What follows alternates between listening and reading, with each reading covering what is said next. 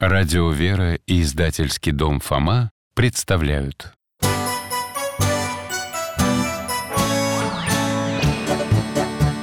Вопросов не детских скопилось очень много У Верочки и у Фомы Ответить непросто Заглянем по-соседски к Знакомому доктору мы О тайном, о вечном О личном и сердечном, О жизни, о вере о мире бесконечном Мы спросим опять и опять О ближнем, о давнем, о главном и не главном За чаем с вареньем беседовать так славно И истину вместе искать И истину вместе искать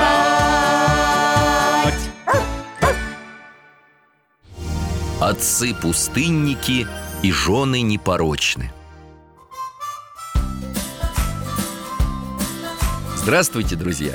Меня зовут Михаил Гаврилович Я детский врач, сейчас на пенсии А это мой друг Алтай, немецкая овчарка Э, Тише, тише, Алтай Он тоже с вами здоровается Мы ждем в гости наших друзей, Веру и Фому Они брат и сестра, замечательные ребята Будем пить чай с вареньем и разговаривать обо всем на свете О, а вот и они Алтай, встречай скорее Сождался уже мой хороший Иду, иду Здравствуйте, дядя Миша Добрый день Рад вас видеть, ребята Проходите скорее М, Оладушки Дядя Миша, а почему они розового цвета? Потому что они со свеклой Я прочитал, что именно так их готовила для Пушкина его няня Арина Родионовна Вот решил для вас испечь Очень, очень вкусные Мгм. Правда вкусные, спасибо Ну, На здоровье Вот сметану берите, варенье и чай Спасибо Знаете, доктор, а я как раз про Пушкина хотел у вас спросить Что именно? Вот у нас в школе был вечер поэзии И одна старшеклассница его стихотворение читала Там так начиналось Сейчас, как же О, отцы пустынники и жены непорочные э, Чтоб сердцем э, Ну, что-то такое там Я дальше забыл Чтоб сердцем возлетать во области заочны, Чтоб укреплять его средь дольних бурь и битв, Сложили множество божественных молитв Да, точно, там про молитву было Святого Ефрема Сирина Ее читают в Великий пост Так что тебя заинтересовало в этом стихотворении?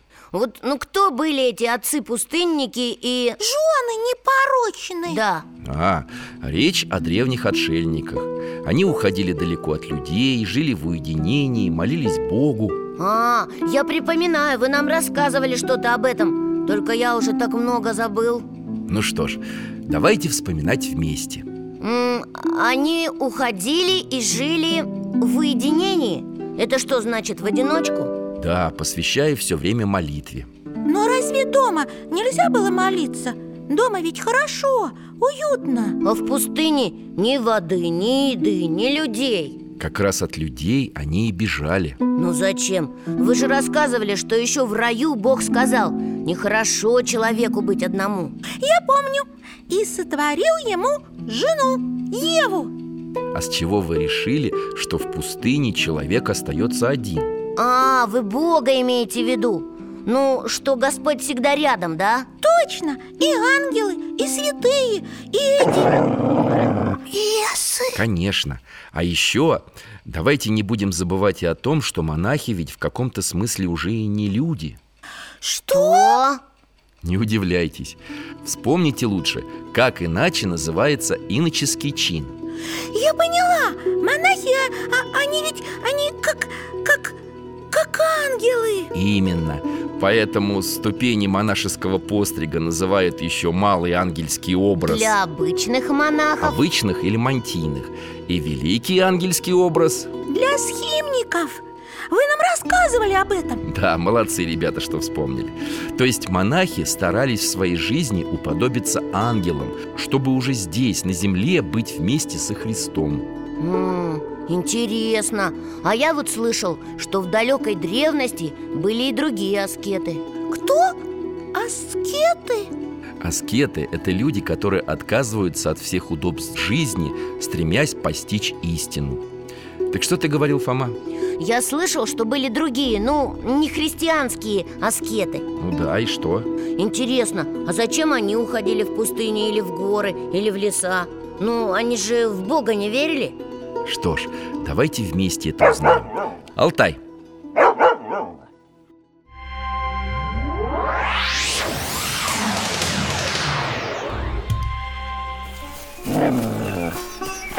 Где мы, доктор? О, пещера, а рядом с ней человек мы с вами в Индии. Какой-то странный он, на земле сидит Волосы спутаны, борода длиннющая И на лбу какие-то знаки нарисованы А из одежды одна набедренная повязка А какой он худой Аж ребра торчат Сидит и раскачивается из стороны в сторону Кто это? И это древнеиндийский отшельник. Он отрекся от мира и всех его радостей ради самосовершенствования и живет прямо в лесу. А что это он чертит палочкой на дощечке? О, кажется, что-то пишет Меняя себя к лучшему, я меняю к лучшему мир. Ха, интересно Тебе это ничего не напоминает, Фома? Напоминает Серафим Саровский говорил Спаси себя, и вокруг тебя тысячи спасутся Значит, эти древние аскеты шли в правильном направлении Думаю, да, Фома. А теперь давайте еще кое-кого увидим.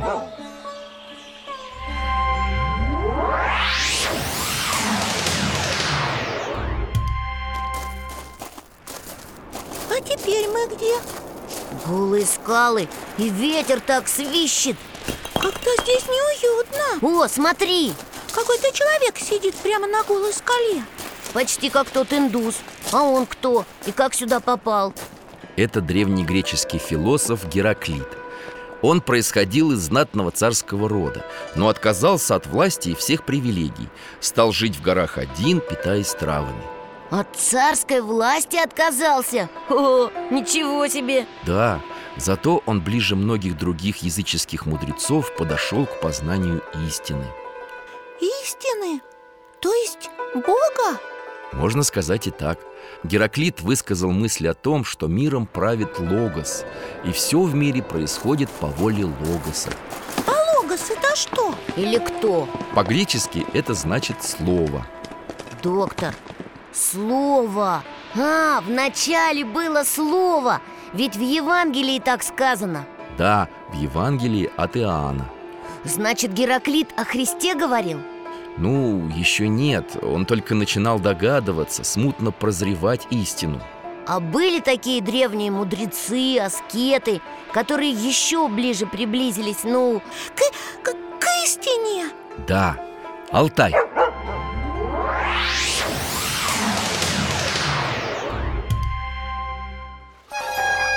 Какая природа красивая Река, лес и никого нет а я вижу заросли бамбука Вера, смотри, настоящая панда Ой, ой, какой хорошенький Мишка Похоже, что мы в Китае ты угадал, в пятом веке до Рождества Христова.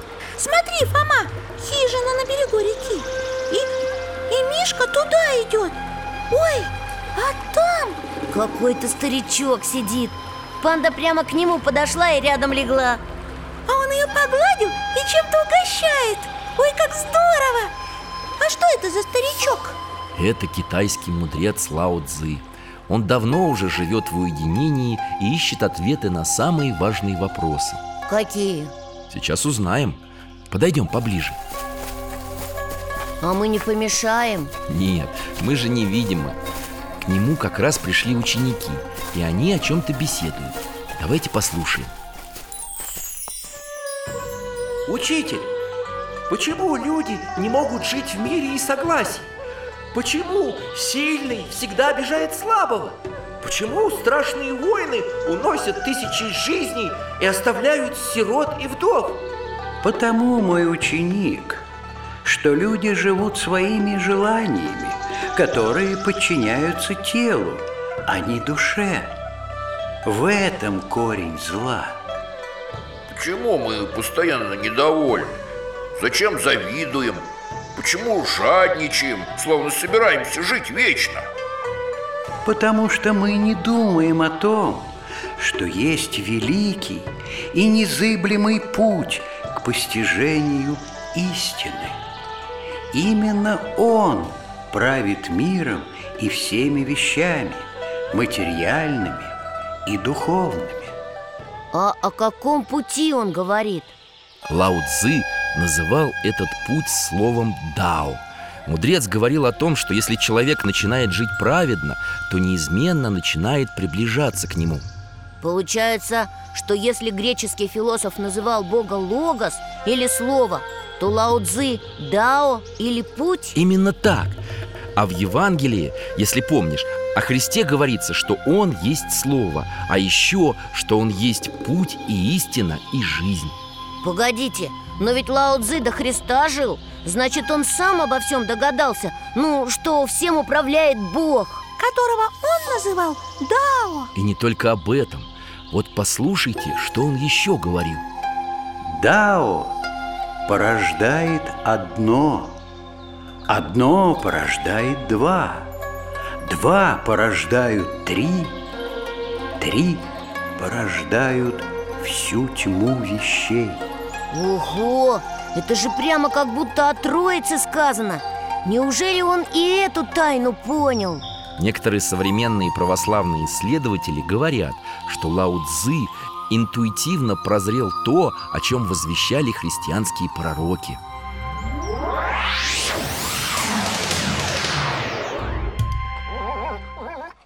Вот это да! Получается, что еще в древние времена, задолго до Христа, люди искали истину. Да, и чтобы достичь духовного совершенства, некоторые из них отказывались от обычной жизни, от семьи, от общения с другими людьми. Что? Прямо со всеми, со всеми? Ну почему же, Вера? Вот тот же Лао Цзы, он же ведь не все время был один. К нему приходили ученики, и он их не прогонял. Интересно, а как было у тех, кто по-настоящему верил в Бога? Ну, в истинного. У иудеев по-разному бывало. Например, существовали такие люди, которых называли назареями. И что они делали? На несколько лет брали на себя ряд обетов. Каких? Не стричь волосы, не пить вина, не употреблять запрещенной законом Моисея пищи, жить безбрачно. А что потом? А потом многие из них снова становились обычными людьми. Интересно, как будто монахи, но на время Ха! А были те, кто не на время, а навсегда становился Назареем были. Те, кто хотел познать Бога, приблизиться к Нему, понимать Его волю. Те, кого сам Господь избирал стать Его голосом. Именно они несли Слово Божие людям, и именем Его творили чудеса. Ой, как вы мудрено сейчас говорите, дядя Миша А это о ком? А давайте посмотрим.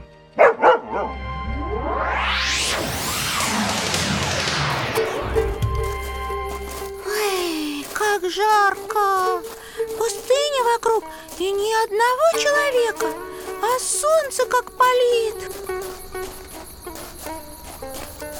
Нет, вон человек какой-то, босой, в рваной одежде Подпоясан веревкой Это он вон к той деревне идет. Ага, подходит к бедному домику Стучит в дверь Кто это, доктор? Это пророк Илья.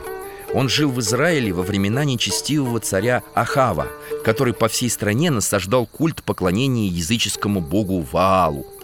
А тех, кто верил в истинного Бога, преследовал и убивал, я помню Вы нам рассказывали об этом И я тоже помню, по молитве пророка Илии Бог три года не давал дождя.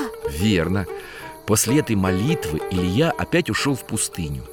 Все это время пищу ему приносил ворон. И вот уже три года, как стоит страшная засуха. И поэтому Илья пришел в эту деревню. Да, по велению Божию. Это селение называется Сарепта, и находится оно возле города Сидона. А вот и дверь домика открылась. Какая-то женщина приглашает его войти. Бедная вдова приютила Илью и делилась с ним скудной пищей. Когда к ней пришел пророк, у нее оставалась лишь горсть муки в катке и немного масла в кувшине. Как же они смогли прокормиться? Ведь из-за засухи был голод. По молитве пророка Илии совершилось чудо. Во все время пребывания пророка у вдовы в доме у нее не уменьшалось ни количество муки в катке, ни масла в кувшине. Ого, вот это да! Но и это еще не все. Ой, вдова, которая приютила Илью, горько плачет. На кровати лежит мальчик и не шевелится Он что, не дышит? Мамочки, он же... Случилось несчастье. Сын вдовы заболел и умер. Нет, как же так? Подожди, Вера, смотри. Илья подошел к ней и что-то говорит. Не плачь, женщина. Невозможное человеку, возможно Богу. Мой сын, мой единственный сын, надежда и радость моя, опора в старости. Как мне теперь жить без него? Верочка, не плачь. Смотри, Илья молится. О, Вера! Он легонько дунул на него три раза. Мальчик вздрогнул и глаза открыл Как будто спал и проснулся. Вот это да! Теперь-то я узнала, что ты человек Божий, и что Слово Господне в устах твоих истинно.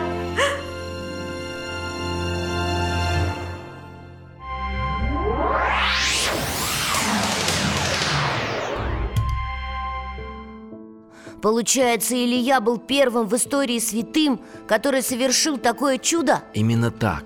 После него чудеса воскрешения из мертвых совершит пророк Елисей, а много веков спустя Христос и его ученики. А интересно, почему именно по молитвам Илии Бог воскресил мальчика? Почему никто другой раньше таких чудес не совершал? Потому что благодаря своей очень строгой жизни, всецело преданный Господу, Илья научился творить волю Божью так, как никто и никогда на земле. А что с ним дальше было? С Ильей? А ты не помнишь? Немножечко забыла Он победил языческих жрецов, которые смущали народ и призывали поклоняться идолам. А потом, когда срок земной жизни Илии подошел к концу, Господь забрал его к себе. А, понятно Илья умер Нет, Как это нет? Когда Илья шел со своим учеником Елисеем по пустыне, огненная колесница, запряженная огненными конями, разделила их, и Илья в вихре вознесся на небо. Вот это да! Получается, что если человек живет святой жизнью и знает истинного Бога, то для него нет вообще ничего невозможного. Да, А почему тогда так мало таких людей? потому что враг рода человеческого стремится к тому, чтобы люди забывали про Бога, старается всячески от него отвлекать. А Ведь и правда, когда я долго дома в компьютере сижу, ну или телевизор смотрю, молиться и не хочется совсем. Да что там молиться? Даже посуду пойти помыть, маме помочь и то. Лень Ой, да и у меня так Особенно если мультики долго смотреть Доктор, а после пророка Илии были и другие пророки. Конечно, Елисей, Иона, Исаия, Иеремия и многие другие. А во времена Христа Иоанн Креститель. Вы нам рассказывали о нем Да, он жил в пустыне, молился, ел акриды и дикий мед А еще крестил народ в реке Иордан и призывал всех покаяться И Христа крестил А потом царь Ирод Иоанна казнил Михаил Гаврилович, я подумал, вот Когда пришел на землю Христос, он ведь тоже ушел в пустыню и 40 дней там молился Верно, Фома? И апостолы тоже? Да, и их ученики, и те, кто хотел подражать их жизни. Впоследствии же многие из христиан стали уходить в пустыне. Доктор, но это же монахи? Вы же про монахов нам сейчас говорите Да, только они не сразу стали так называться. А что значит слово «монах»? Оно происходит от греческого слова «монос» и переводится как «одиночный», «уединенный». Уединенный. Хм. И что, они совсем одни жили? Да, очень многие из них вели отшельническую жизнь. Но в том виде, в котором мы его знаем, монашество появилось спустя два века после пришествия Христа. А что же было в эти два века? Люди посвящали всю свою жизнь Богу, объединяясь в общины. А что это были за общины? И кто в них входил? Вдовы и девицы, или мужчины, решившие жить безбрачно и посвятить свою жизнь только служению Христу. Но как же тогда появились первые монахи? С окончанием эпохи гонений в церковь вошло множество самых разных людей. Так это же хорошо. И да, и нет. Объясните, пожалуйста, доктор Раньше быть христианином означало подвергаться смертельной опасности. А, вы о гонениях говорите Да, поэтому случайных людей среди христиан не было. Но потом в церковь стали входить люди, которые, уверовав в Христа, сохраняли свои старые языческие привычки. Я, кажется, начинаю понимать Они приносили их с собой в церковь, и многие были с этим не согласны. Поэтому и стали уходить в пустыню. Верно, чтобы не отвлекаться и не соблазняться, и всецело посвятить себя служению Господу. А как это происходило? Как вот, допустим, обычный человек становился пустынником? Что, он приходил и просил «Возьмите меня в монахи, возьмите меня» А что? И- иногда примерно так и было. Ой, ребята, Алтай ведь прав. Что это я все говорю и говорю? Хотите посмотреть? Конечно Хотим! Тогда держитесь за поводок.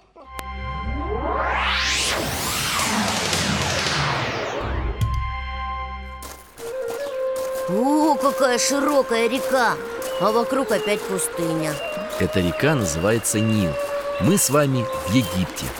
Возле скалы маленький домик Такое небольшое укрытие называлось келья. Смотри, Вера, а вон там еще одна келья А в ней монах Вышел и встал на молитву, видишь? Мгм, Вижу, а вон там вдали еще одна Какой-то пожилой человек стучится в дверь Она открывается, а на пороге монах О чем они говорят?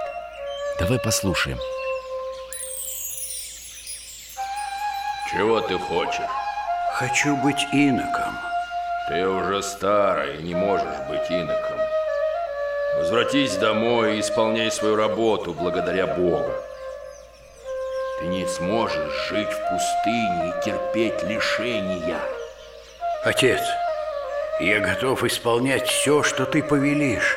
Я сказал тебе, что ты стар и не можешь быть монахом. Уходи домой. Я живу здесь один и по пять дней ничего не ем, поэтому ты не сможешь жить со мною. Монах дверь захлопнул прямо перед носом у дедушки Сердитый какой А дедушка так и остался стоять у двери Кто эти монах и пожилой человек? А я думал, вы узнали этого инока.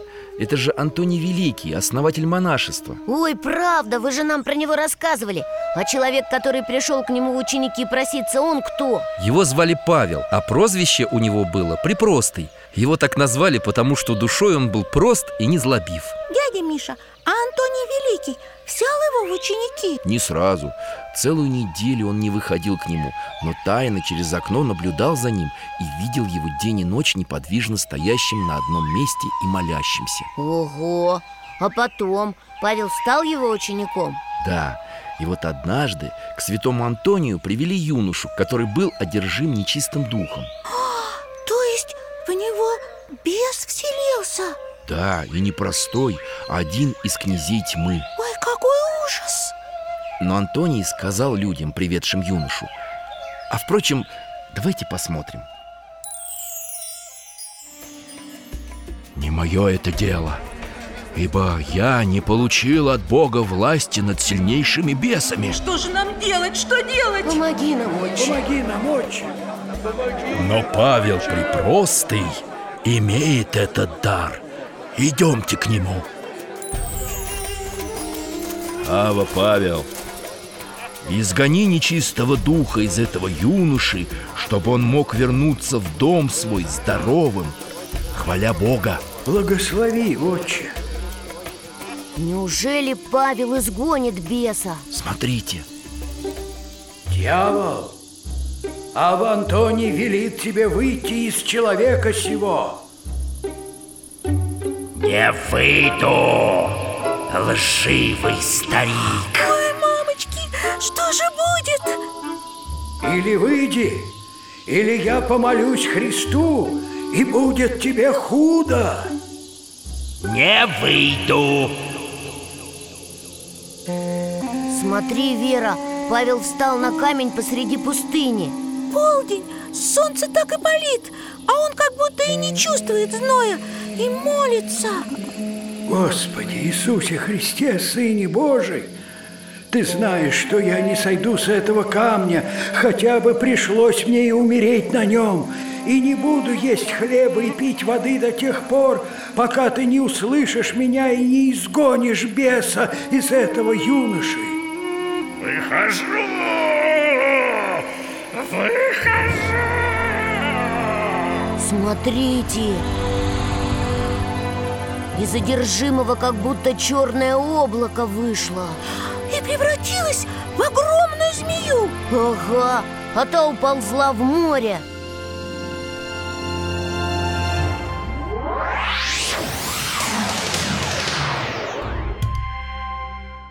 Вот ничего себе!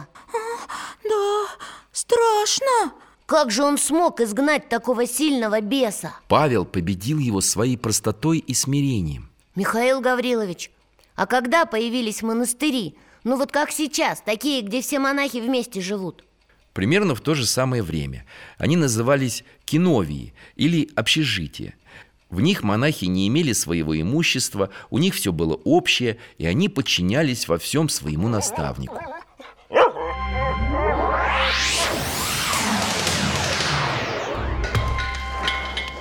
О, а здесь уже много келей, и все рядом Смотри, Фома, монахи вместе работают Строят храм Среди них один такой пожилой Трудится вместе со всеми Но видно, что он тут главный Все его слушают Это создатель первого общежительного монастыря Преподобный Пахомий Великий Он был современником Антония Великого И понимал, что жизнь в пустыне подходит не всем Ведь она полна опасностей И не каждый с ними справится А как он создал этот монастырь?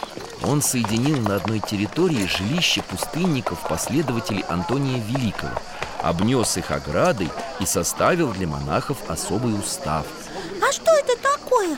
Устав, я забыла Это правило жизни для монахов монастыря. Смотри, Фома, там паломники у ворот стучат Монах их впустил Они пожертвования в кружку опустили Ой, а монах эти монетки достал и себе в карман положил Что же теперь будет? Смотри, Вера, Пахомий-то настоятель монастыря Вдруг выпрямился и всех зовет Братья, молитесь скорее. Брат наш погибает. Господи, помилуй брата нашего! Не дай, не дай погибнуть душе его! Господи, помилуй нашего брата. Тут монах у ворот Он монетки достал и вдруг... Заплакал Бежит через весь монастырский двор к Пахомию И в ноги к нему падает Отче, прости, бес попутал Каюсь, присвоил деньги Вот они, прости меня, Господи Пахомий его с колен поднял и перекрестил А все монахи так радуются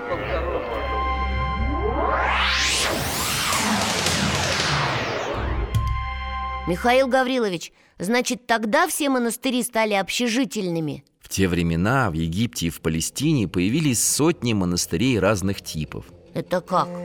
Было и общежительное монашество, и отшельничество, и скитничество. Скитничество Да, когда отшельники живут на небольшом расстоянии друг от друга, как у Антония Великого. М, Понятно Вслед за Антонием Великим и Пахомием пришли многие святые, которые развивали монашество. Это Макарий Александрийский, Ефимий Великий и, конечно же, Василий Великий. Я помню, вы нам про святого Василия Великого рассказывали Он основал монастырь и говорил своим ученикам, что надо не только молиться, но и помогать ближним И создал первую в мире больницу, которая называлась... Василиада.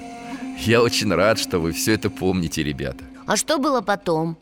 Потом, после того, как монастыри появились в Египте и в Палестине, в Малой Азии и других областях бывшей Римской империи, одним из самых известных монастырских центров стала гора Афон.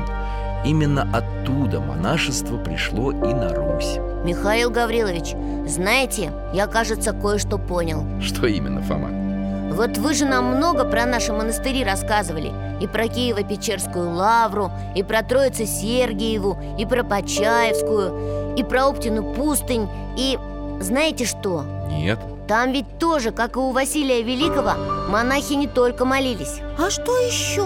Ты забыла, Вера? При монастырях же всегда и больницы были, и школы, и приюты для бедных Понимаешь теперь? Нет Я понял твою мысль, Фома.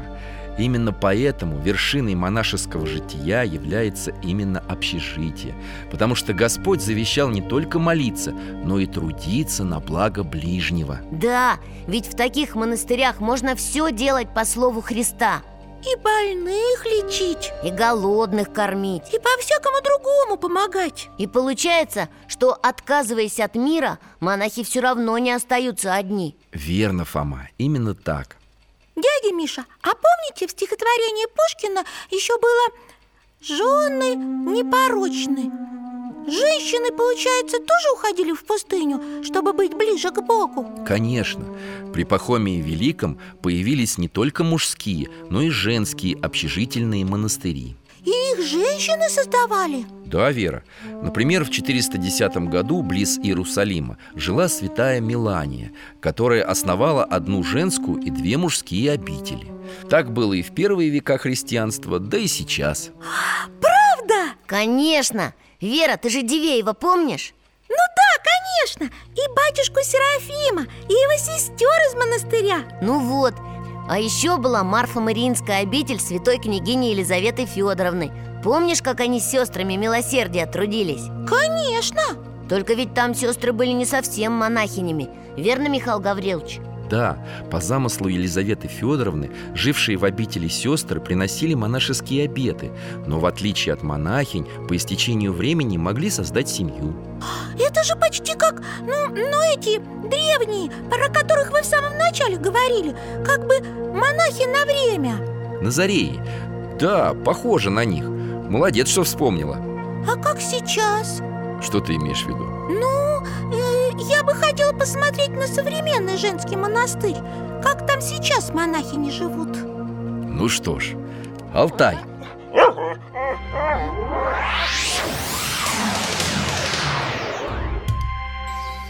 Ой, какая красота!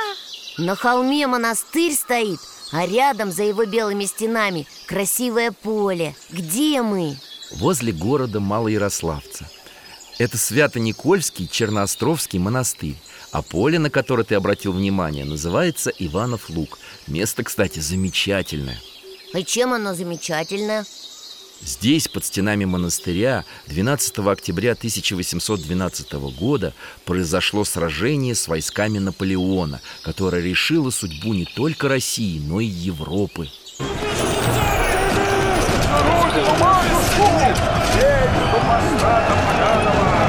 За Россию, матушку! Получай!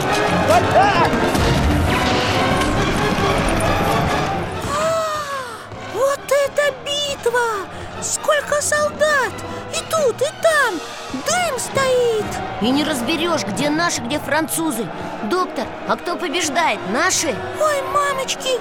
Фома, смотри! Кто это там на небе? Женская фигура Не может быть Неужели это... Пречистая Дева! Она показывает рукой куда-то Кажется, на север Надо же, сама Богородица помогла нашим Да, по рассказам участников битвы, явление Богородицы привело войско Наполеона в ужас, и они отступили. Ну вот мы и вернулись А можно нам внутрь попасть и посмотреть? Конечно. Ух ты, как здорово тут Да, удивительно. Ведь в годы гонений монастырь был практически полностью разрушен. Везде клумбы с цветами И сестры-монахини как пчелки трудятся Кто в огороде, кто в саду Смотри, Вера, а что это там? Где?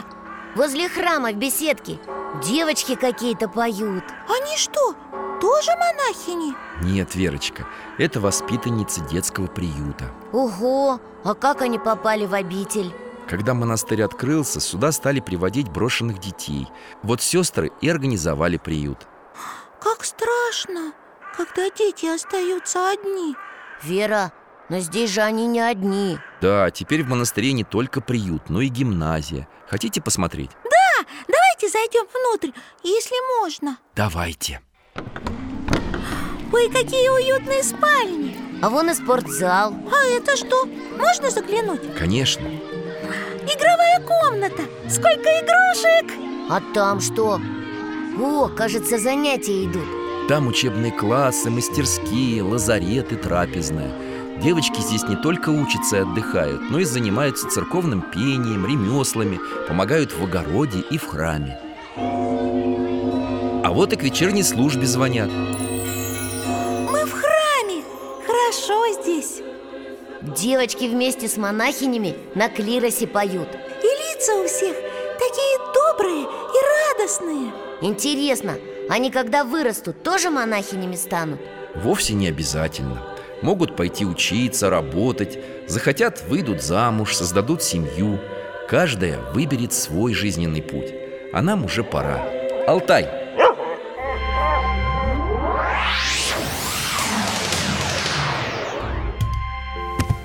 Устали Кому еще чаю? Мне! И мне, пожалуйста Ну давайте чашки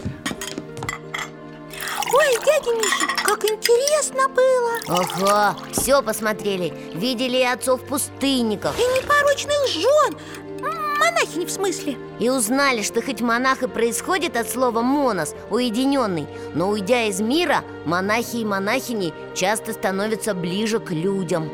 У них появляются и братья, и сестры, и отцы, и матери, и дети Как у сестер в монастыре Малоярославца Целая гимназия Верно, и именно об этом говорил Христос О чем конкретно? О том, что тот, кто оставит ради него мир, уже в этой жизни получит множество и братьев, и сестер, и отцов, и матерей, и детей, и земель, а в веке грядущем и жизни вечной. Ого, я бы тоже так хотел И я?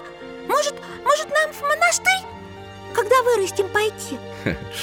Ну, не все так просто. А почему? К монашеской жизни должно быть такое же призвание, как э, к К профессии врача? Ну да, Фома. Или священника, или воина, или учителя. Понятно А вдруг его нет, этого призвания? Что тогда? Но это не беда, ведь даже в мирской жизни мы можем стараться по силам выполнять заповеди Божии, служить ближним и Богу. Ну, хорошо Мы будем стараться Ага, молиться, помогать ближним Маме, например Мы как раз Вера обещали помочь ей убраться в квартире Ой, точно, а я и забыла Ну тогда вам надо поспешить домой. Да уж, Ну, а для служения Богу и ближним у вас еще много возможностей найдется. Тут каждый человек может выбрать себе подвиг по силам. От чего-то отказаться, кому-то оказать помощь. спасибо вам, Михаил Гаврилович Спасибо, дядя Миша, и до свидания До свидания И вам спасибо, ребята, что пришли. Всего вам доброго. Храни вас Бог.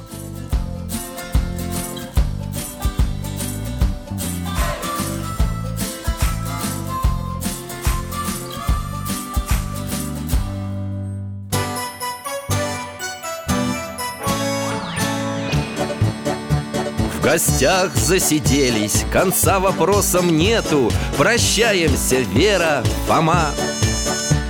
Порою вопросы важнее, чем ответы Пусть жизнь нам ответит сама О дальнем, о вечном, О личном и сердечном, о жизни, о вере о мире бесконечном Мы будем беседовать вновь С Алтаем слетаем, мы дальше, глубже, выше И снова услышим рассказы дяди Миши А ты нам вопросы готовь А ты нам вопросы готовь Этот и другие выпуски энциклопедии «Вопросы Веры и Фомы» вы можете бесплатно скачать по адресу дети.радиовера.ру